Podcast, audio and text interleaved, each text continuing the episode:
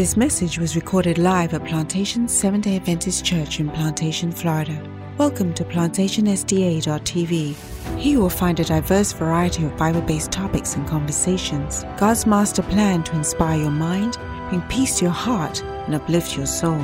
May you be blessed and encouraged as you listen to God's Word.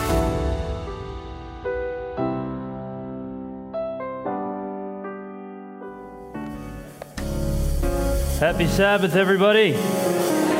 Happy Sabbath, church. I trust you all had a very depressing week. Seeing, seeing as Thanksgiving is now over and you are back to your regular scheduled program. yeah, Thanksgiving was an interesting one. Um, before we start, I'd like to have a quick word of prayer for the sermon. Lord, thank you so much for the wonderful things that you have done for us all throughout the year. And now, Lord, I ask that as I preach, that you delete in me anything that is human or sinful, and that you leave only that that is holy, so that everybody here can receive your blessing and walk out of here a changed person. In Jesus' name I pray. Amen. So, yeah, last week was Thanksgiving. Everybody was sitting around a table with their family, begrudgingly or not begrudgingly, depending on who you are. And you gave thanks for all the wonderful things that God had done for you until now. Interestingly, something that you notice is that nobody around the Thanksgiving table ever gives thanks for their challenges. Nobody ever says, Thank you because my life is hard. In my own, uh, in my own family, it was, a, it was a rough Thanksgiving. My father was in the hospital last week.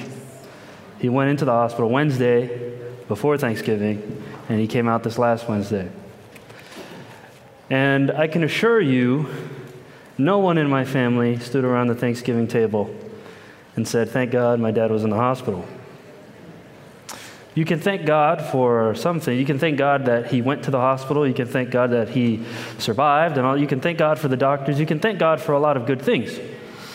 But no one really thanks God for the actual challenges. Interestingly, though, the Bible expects us to react to challenges in a certain way. And maybe it's too much to ask that everyone's going to be happy whenever something bad happens to them. I mean, maybe that's a little far. But the Bible does expect that no matter the challenge, our faith must persevere. Our faith must endure. And our service to God cannot falter. That is something that the Bible says. And we're going to go over that today. We're going to do that by reading the story of a very interesting character in the Bible that many of you might have heard of. His name is Gideon. And everybody, when you think of Gideon, I'm sure that you're probably thinking what? 300 men, right? You're probably thinking maybe of the little fleece that he puts on the ground and he waits for God to do the little miracle and all that stuff. Okay, those things are interesting about Gideon. But what I find most interesting about Gideon is his character. Because the Bible says that Gideon is a biblical hero. It says it in Hebrews. He is laid out as an example for us. And yet, at almost every step of the way, Gideon's faith faltered. And so today, as we read his story, we're going to examine what that might mean for us in our own walk. And so we're going to start by reading the book of Judges, chapter 6. So, those of you who have your Bible, you can meet me there, or you can read it up on the screen. The book of Judges, chapter 6. And we're going to start by setting the scene. The Israelites did evil in the eyes of the Lord. This is how it starts. This is how almost every chapter in Judges starts. the Israelites did evil in the eyes of the Lord. Uh, before this, before this, it's worth mentioning. Before this, they were at peace for 40 years. But remember that back then, people didn't live that long. Nowadays, if you live a pretty good life, you get to like 70, you know? 70. If you're lucky, you get to 80. If you're pushing it, 90. And if you're a miracle, 100. But back then, getting to 60 was a pretty big deal.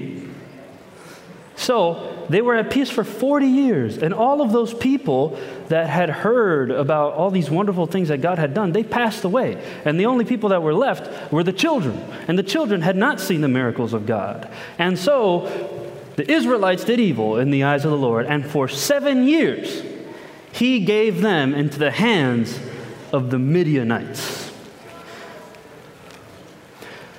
Because the power of Midian was so oppressive, the Israelites prepared shelters for themselves in mountain clefts, caves, and strongholds. So, a little bit of background here. The Midianites were a nomadic people. For those of you that don't know what nomadic means, it's a group of people that have no home. They don't live anywhere. They move around, they stay in one place for a time, then they move, and like that. That's what the Midianites were. And what they would do is that the way they survived is they would come every harvest season they would go to where the Israelites were living, they would kill them all and take all their food. But here's something interesting they would never destroy the houses of the Israelite people. And the reason why was because when they left, if they destroyed the houses, then the Israelites would just leave. But if they left the houses, the Israelites would stay. They would spend another year doing their crops so that the Midianites can come back next year and kill them again. So that's what the Midianites were doing. And it was so bad, what they were doing was so bad that the Israelite people needed to hide in caves, live in caves to even lead a life. Whenever the Israelites planted their crops, the Midianites, Amalekites, and other eastern peoples invaded the country. They camped on the land and ruined all the crops all the way to Gaza and did not spare a living thing for Israel, neither sheep, nor cattle, nor donkey. They came up with their livestock and their tents like swarms of locusts. It was impossible to count them or their camels. They invaded it, the land, to ravage it. And Midian so impoverished the Israelites that they did what? They cried out. And so today I'm going to start by asking you who are the Midianites in your life? What is the Midian in your life? What is breaking you?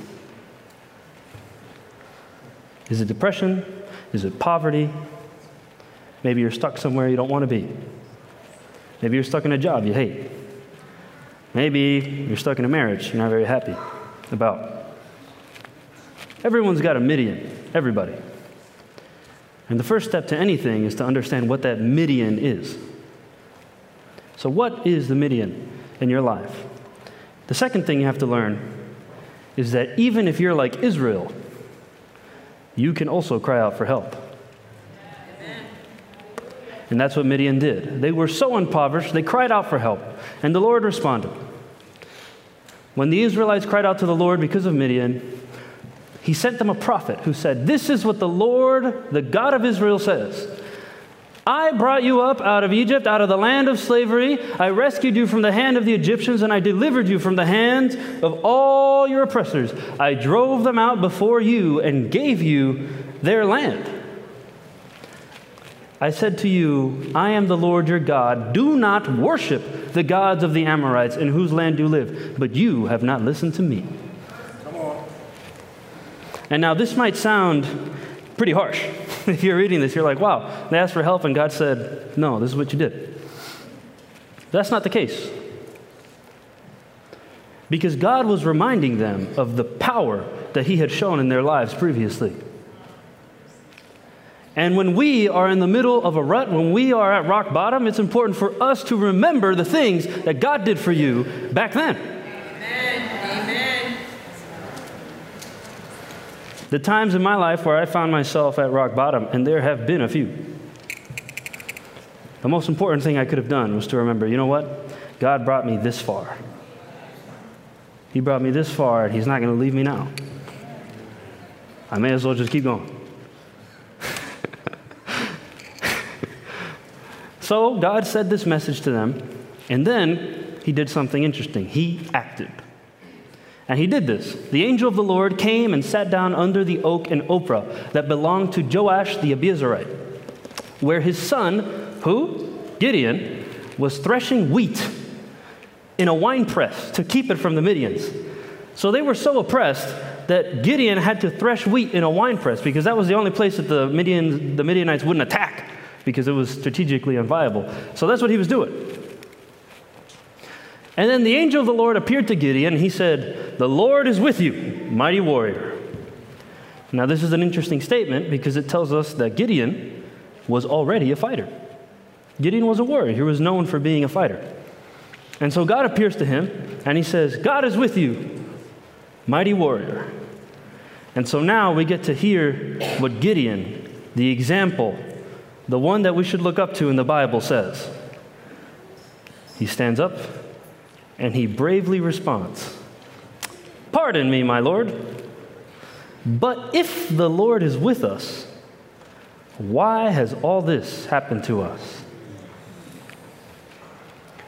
Where are all his wonders that our ancestors told us about when they said, Did not the Lord bring us up out of Egypt? But now the Lord has abandoned us and given us into the hand of Midian. How many times have you said that to God in your life? I know I've said it quite a number of times. How many times have you read the book of Acts and seen people come back to life and you say, God, where is your power? How many times have you felt doubt that God is really going to pull through for you? I think we've all been there. And even Gideon, the mighty, the mighty man of faith, that's the very first thing he says to God. And the Lord turned to him and said, Go in the strength you have and save out, save Israel out of Midian's hand. Am I not sending you? And this is one of the first important points to remember. Gideon was complaining to God that God was not saving them. But here was God sending Gideon to save them. it's a pretty ironic situation. You say, God, why aren't you saving me, man? And God says, I am saving you. You're the one. How many times has that happened in your life? You're like, man, I wish I had more money. And then a, a, job posting comes up, and you're like, nah, nah, that's not for me. That's not my job. how, many, how many times has that happened? How many times has that happened? I hear. I'm not going to say any names, but I got a friend. He's always like, man, I need a girlfriend. I need a girlfriend. All right. And a girl walks up to him, and he goes like, nah, I don't like her. I don't like her. I don't like her. like, oh, all right, bro. don't complain. and that's what was happening to Gideon. He says, God says, am I not sending you?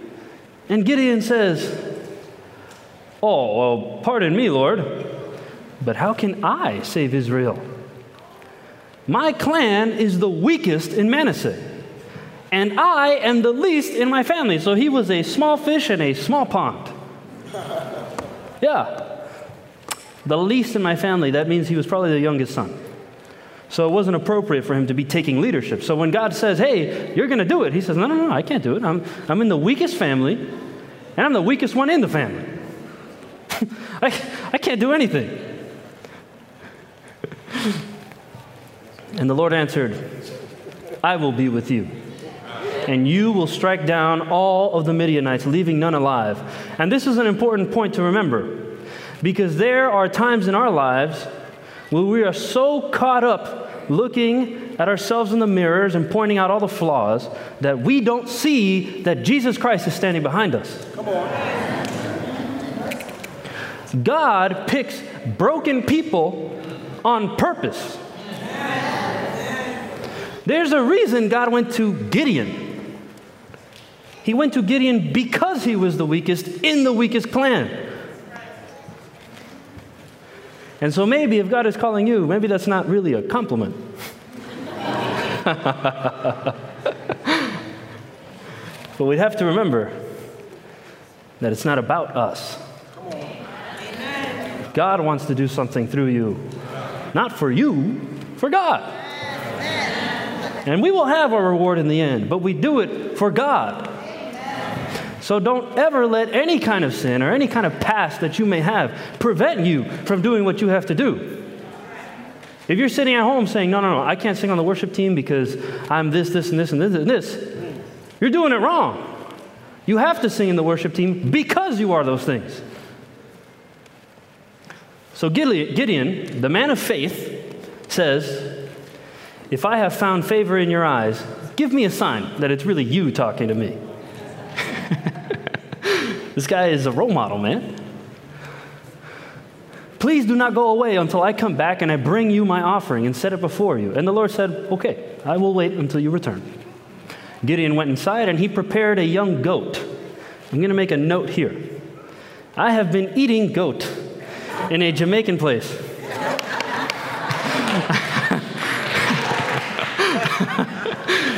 Man, there is a reason God picked goat.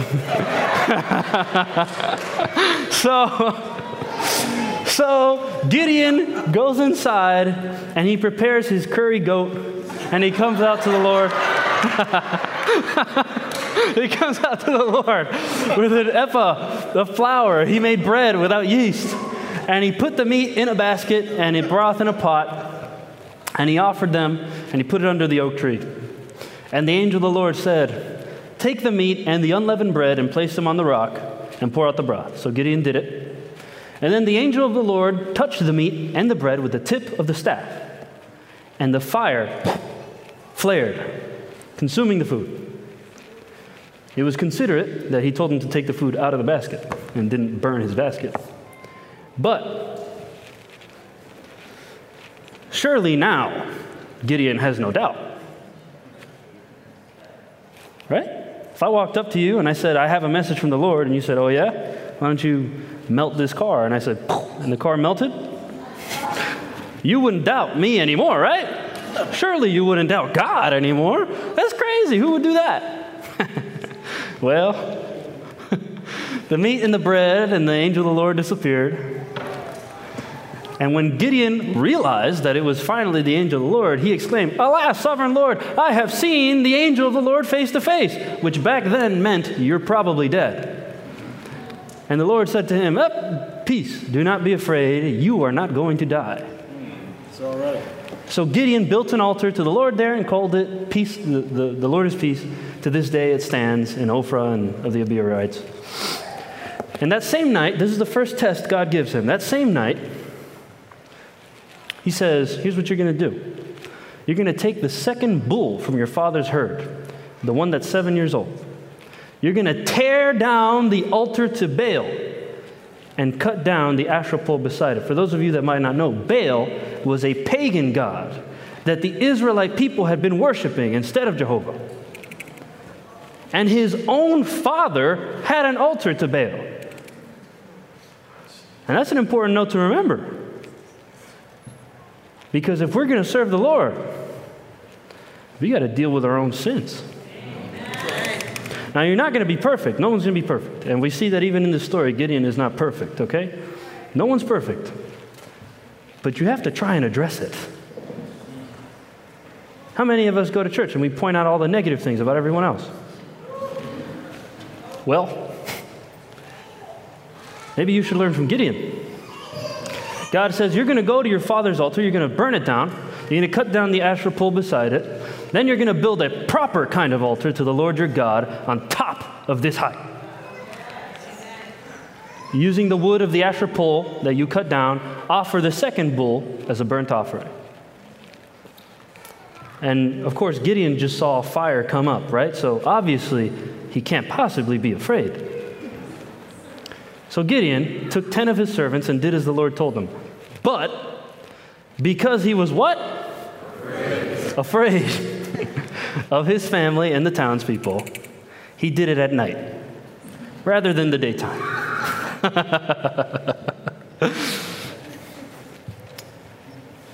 How many times has someone walked up to you and said, I need help? And instead of giving them help, because you are afraid of what they will do, you say, I'll pray for you. How many times do we skimp out on blessings because we're afraid? And sometimes you can be afraid of people in your own family. Sometimes it's people in the church. Sometimes it's the world. Yep, true. But fear comes from everywhere. We have to understand that the work of God comes first. So Gideon, being the smart man that he is, he did it, but he did it in his own way. And so we're going to skip this part of the story because it's a little long. But essentially, he does that. And the people of the town, they want to kill him. so his father jumps in in his defense and he says, No, no, no, don't kill my son. If Baal is God, Baal will protect himself. So they gave Gideon a new name. And the reason I'm telling you this is because if it says it later on, you'll know who it is. They gave him the name Jerub Baal or Jerub Baal. It basically means let Baal deal with him. so his name was like a curse. and so that's what they called him. So surely now, Gideon has received a sign of fire. He has been saved from certain doom Surely now he does not doubt the Lord. But Gideon says, Gideon says to God, If you will save Israel by my hand, if, as you have promised, then I will place a wool fleece on the threshing floor. And if there is dew only on the fleece and all the ground is dry, then I will know that you will save Israel by my hand. So he puts down this little fleece. He says, In the morning, if only the fleece is wet and the ground is dry, then I know that you will save me. All right. So the Lord does it. The next day he rose early, and sure enough, he squeezed the fleece, and it was full of water. A bowl full of water, it says. Surely now he's okay, right? He received three signs. Gideon was a persistent man. And he says, Okay, okay, don't be angry with me. Let me make just one more request. This time, if the fleece is dry, but all the ground around it is wet, then I'll know that it was you. And God obliged. And this is a testament to how much God is willing to pursue us. I hope that you don't put God through the wringer. but if you do, know that God will pursue you. God is pursuing you, and He will pursue you to the end of the earth. To the end of time, He will pursue you. Because He wants to be with you in heaven. That's why He does what He does. So we move to the story. Now Gideon has received enough complaints, enough tests, and he gets ready. And he says, Okay, we're going to march. And so it says, Judges chapter 7 says, Early in the morning, Jerubbaal, who we now know is Gideon, and all of his men camped at the spring of Harod. The camp of Midian was north of them in the valley near the hill of Moreh. The Lord said to Gideon, You have too many men. Guys, how many Midians were there? Do you remember what the Bible said about that? There were too many to count. And the Lord says to him, You have too many men. okay? So Gideon, and he says, You have too many men. I cannot deliver Midian into their hands. And now here's the reason why, guys. Remember this reason. Or Israel would boast against me my own strength has saved me.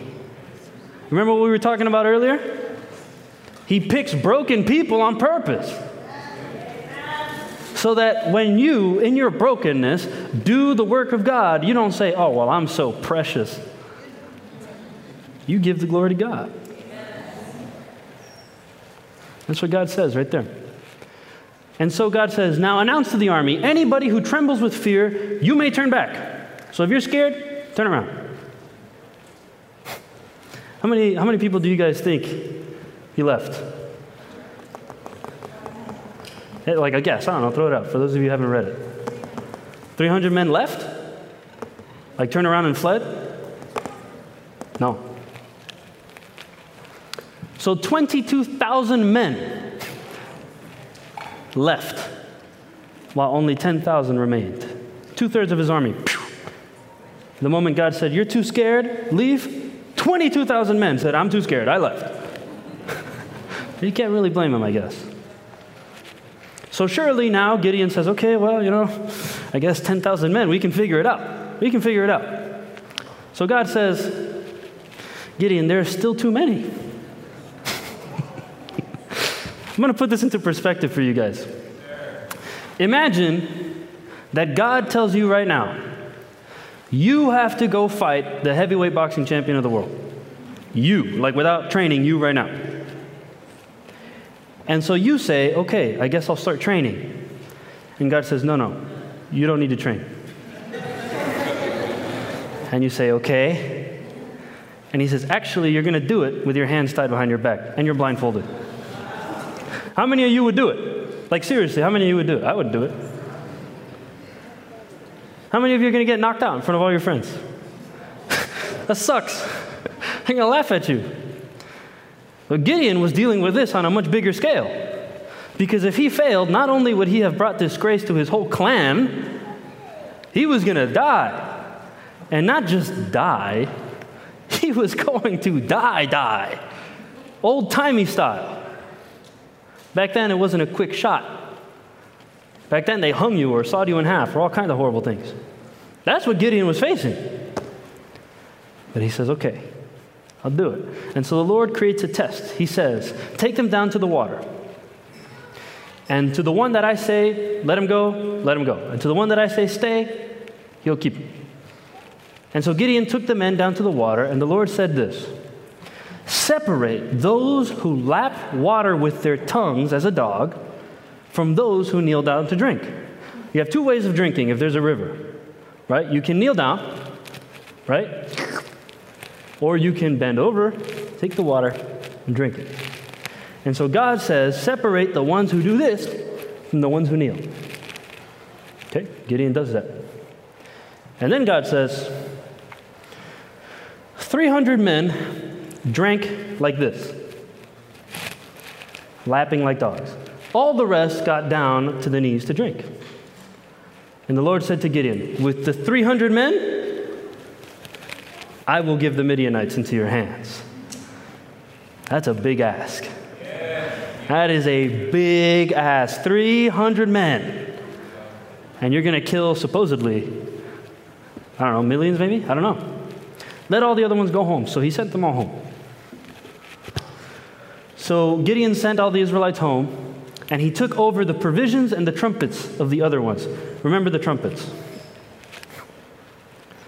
Now, the camp of Midian lay below him in the valley. So they were up on a hill. There's a valley down here. That's where the Midians camped. Midianites camped. And during the night, the Lord said to Gideon, Get up, go against the camp, because I'm going to give it into your hands. Did you guys know that? That the original plan was for Gideon to just go down and kill them all? Yeah. The Lord said that. And surely now, after three or four tests, Gideon believes in the Word of God, right? Surely now. So God says, if you are afraid to attack, spoiler alert, he is, go down to the camp with your servant, Purah, and listen to what they are saying, your enemies. Listen to what the enemies are saying. And afterwards, you're going to want to attack the camp. So he went down with his servant. And the Midianites and the Amalekites, they were all there, thick as locusts, and their camels couldn't be counted.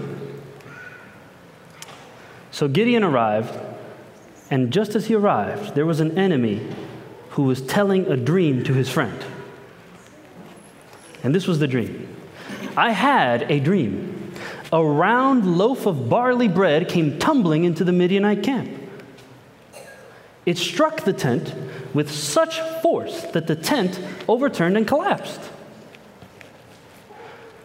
So his buddy, the guy who's listening to the dream, he says, This can be nothing other than the sword of Gideon, son of Joash, the Israelite. God has given the Midianites and the whole camp into his hands. Guys, the Midianites knew they were doomed. And now, this is an important point because sometimes the so called faithless have more faith than we do. God is calling you to a mission, and God has already been working there for you. God is calling you to something, and He has already set you up for success. But because we are afraid, we do nothing. It's like the story, there's a joke that I really like. There was a Baptist preacher, and he was standing there one Sunday, and he realized that there were less and less members coming to church. And so when he looked across the street, he noticed that it's because there was a bar that just opened across the street. And what was happening was that the people were going to church, they saw the bar, and they say, Never mind, and they go to the bar. So the pastor, very wisely, says, I know what I'll do. And he forms a week of prayer, and he says, We're going to pray for the bar to burn down. so he prays, God, burn down the bar. God. The moment it's done, a lightning storm comes, strikes the bar, and burns it. so the bartender, hearing about this, goes like, I'm going to sue you. And he sues them. And he says, I'm suing them because they prayed for my bar to burn down and burn down. And so the judge says, Is that true? And the pastor goes like, Well, I mean, we were just praying. we didn't do anything. I mean, we didn't expect it to happen. And so the judge starts to laugh. And he says, This bartender has more faith in your prayer than you do. yeah. How many times has that happened to us?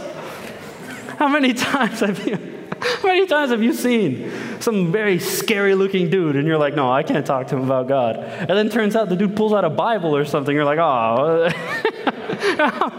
Sometimes the faithless have more faith than we do because God doesn't just work on you, God doesn't just work on people in this building. God is not restricted to a place, God works everywhere.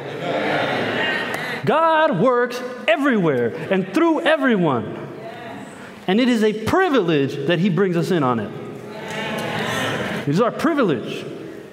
And so Gideon, he hears this and he bowed down and he worshiped.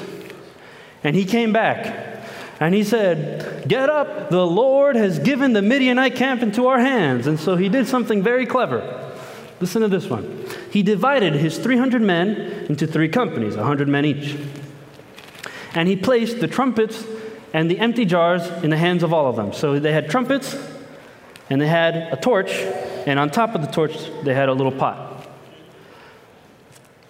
Here's something interesting to remember about the trumpets. Back then in war, they didn't have headpieces, they didn't have microphones, they didn't have bullhorns. The only way for a man on the front line to know what his orders were were to hear the trumpets, because the different trumpet sounds were the different orders. So the general in the back would say, Turn left. And the guy would go, Papa. And then the other trumpeters, they would hear it and they go, Papa. And so the men in the front line, when they heard papa, they go, okay, then they turn left. So normally, if you heard a trumpet in battle, there's like about a hundred, a thousand men listening to that trumpet. So Gideon gives every single one of his 300 men a trumpet. And he sets them up outside. And it's the middle of the night. Remember, back then they didn't have street lights, they didn't have anything, okay? So they couldn't see anything. And he says, Follow my lead. When I blow the trumpet, then all of you are going to blow your trumpets. And then you're going to yell for the Lord and for Gideon. A little prideful, but whatever. For the Lord and for Gideon. So Gideon and the hundred men, they reach the edge of the camp. It's the middle watch. Middle watch would be around midnight, maybe one or two in the morning. Just after they had changed the guard, so they were in disorder and they blew their trumpets and they broke their jars. And you see a 300 torches come out of nowhere. Imagine being a Midianite. It's the middle of the night, you're tired, you're disorganized, you hear 300 trumpets. In your mind, that has to be a force of like a million dudes. And you see the torches all around your camp, so you think we're surrounded. It's the middle of the night. You don't know who's next to you. Have you ever been outside, the, like camping somewhere? It's hard here in this our particular area, but but I lived in uh, I lived in Tennessee and Michigan for a long time, and especially Michigan, man. On a Michigan winter, if there's no streetlights, you can't see your hand, like right in front of your face. Very dark. And so they smashed the trumpets, grabbed the torches, and they shouted, A sword for the Lord and for Gideon. While each man held his position around the camp, and the Midianites ran, crying out as they fled. And the Midianites, who were confused, what did they do? The moment they bumped into anyone, thinking they were surrounded, they attacked. And the Lord caused the men of the Midianite camp to turn on each other with their swords. And like that, 300 men took down a swarm of locusts. That is the power of what God can do. If you are willing to persevere through your fear, through your fear, that is the power. And so the army fled, they ran, all that wonderful stuff, and they were destroyed. And yeah, I mean, those are a bunch of names. I mean, if you want to read them, I mean, you're more than welcome to. But uh, there's one more interesting thing about Gideon's story. I'm not going to read it exactly because of time. But after Gideon won and all these things happened, the people wanted Gideon to be the king. But Gideon said no. However, Gideon did something interesting. He created an ephod out of gold, out of the plunder. For those of you that don't know what an ephod is, back then, the tabernacle priests, they had their tunic. They had an ephod, which was like a little smaller tunic with no, um, with no sleeves on top. And then they had a little breastplate. So the ephod was normally very well de- decorated. So Gideon made one out of gold, and he put it in his camp, or you know where he lived. But something happened. The Israelites began to worship the ephod and not God. God had just saved them. And the Israelites thanked the ephod and not God. It says it right there. All Israel prostituted themselves by worshiping it there. So, this is a word of caution. Do not let the victories of the Lord turn into your own victories. We are broken people. And God is willing to use us. God wants to use us. But do not let the victories of the Lord go to you.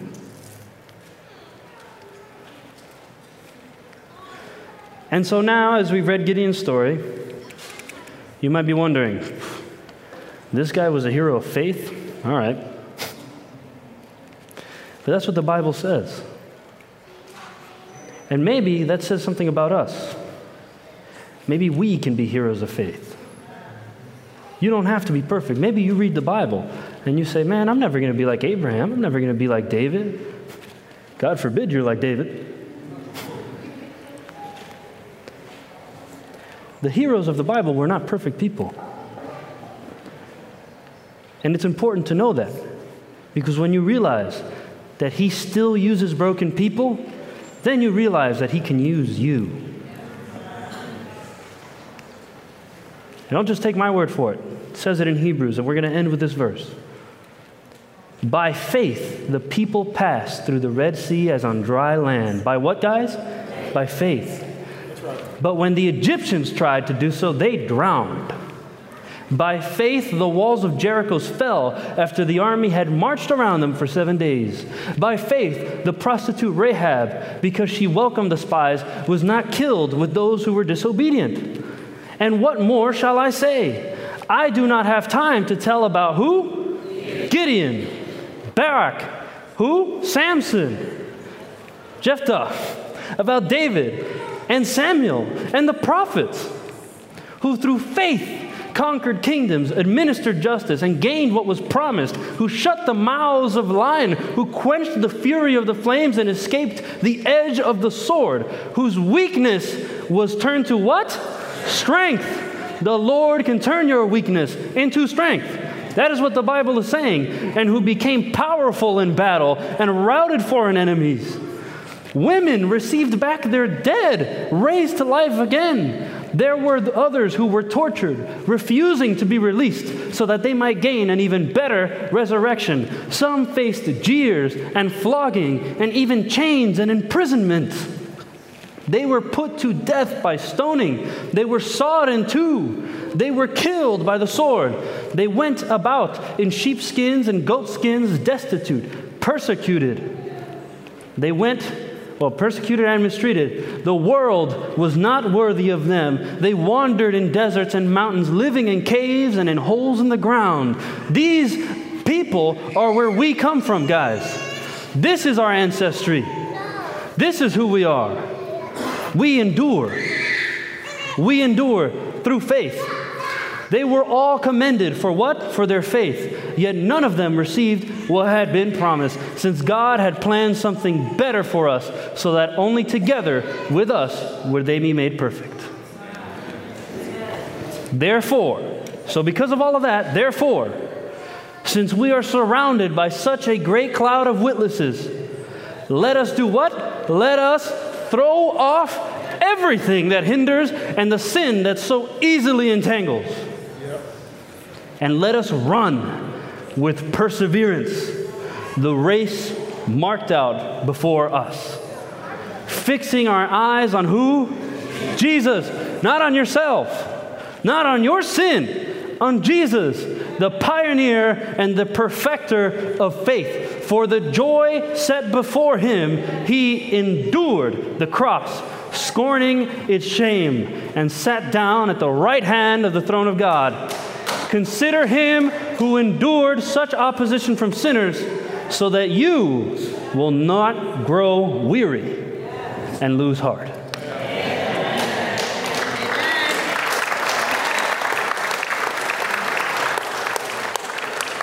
Jesus Christ is our example. He is the only one who is perfect. That does not mean he can't use you who are imperfect. With that, let's have a final word of prayer, and then I'd like to invite uh, our newly baptized members so that we can all give them a short welcome to, to the family. Lord, thank you for your challenges. We, we are too easily shaken. There's so many times in our lives where we we, we just don't do what we're supposed to do, be it because of fear or laziness or whatever it is it, it is.